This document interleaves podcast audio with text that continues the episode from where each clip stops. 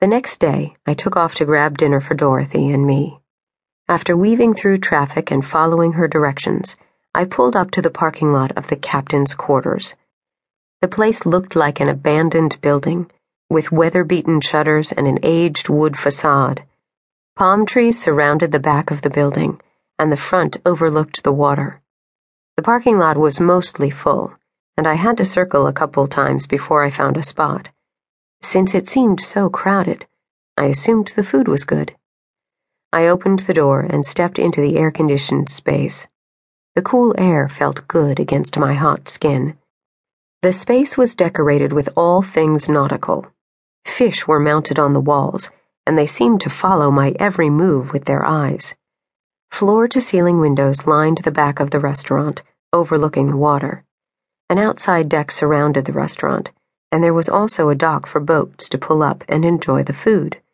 Of course, looking out at the boats didn't help me forget about what had happened the day before.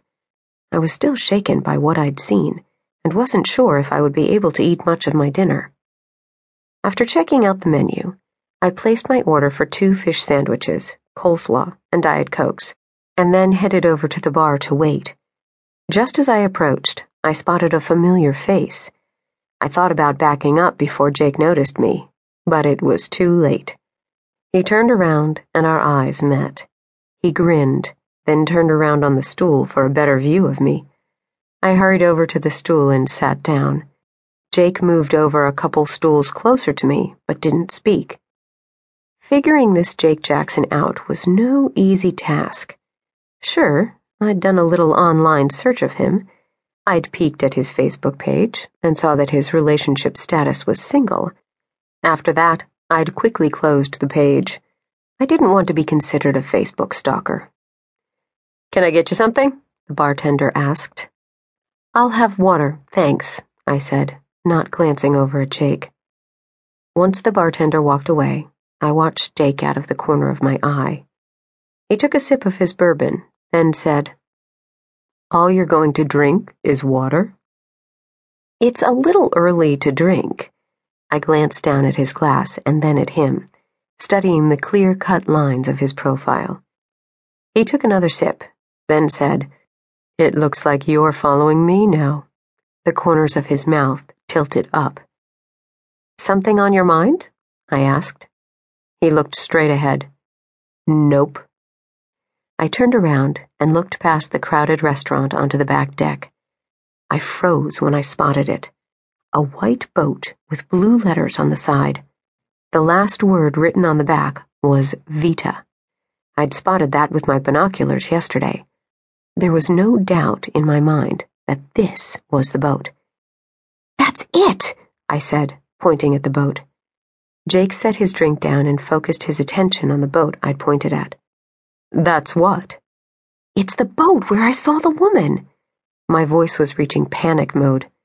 I knew by the look on his face that he didn't believe me, but that was his problem, because I was more confident than ever.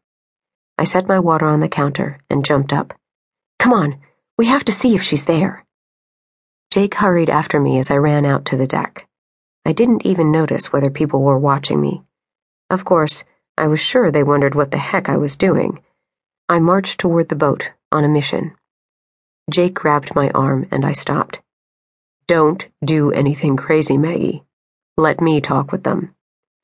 I sucked in a deep breath, then said, Fine, but you'll have to check the boat. I can't do that without a search warrant, he said, with compassion in his voice. Well, I guess you'll have to get one. I tossed my arms up. Did you ever happen to think that maybe you imagined what you saw? Maybe they were just playing around. Jake studied my face. My brow furrowed. I think I know the difference between just playing around and a woman being attacked. I didn't say that you didn't know the difference, but you have to admit you were far away, not to mention you were viewing the scene through binoculars. We exchanged a long look. What Jake said about how I'd witnessed the crime was obviously true, but I was confident in what I'd seen. I wasn't changing my mind, and I wouldn't back down. I followed Jake over to the boat. No one was standing.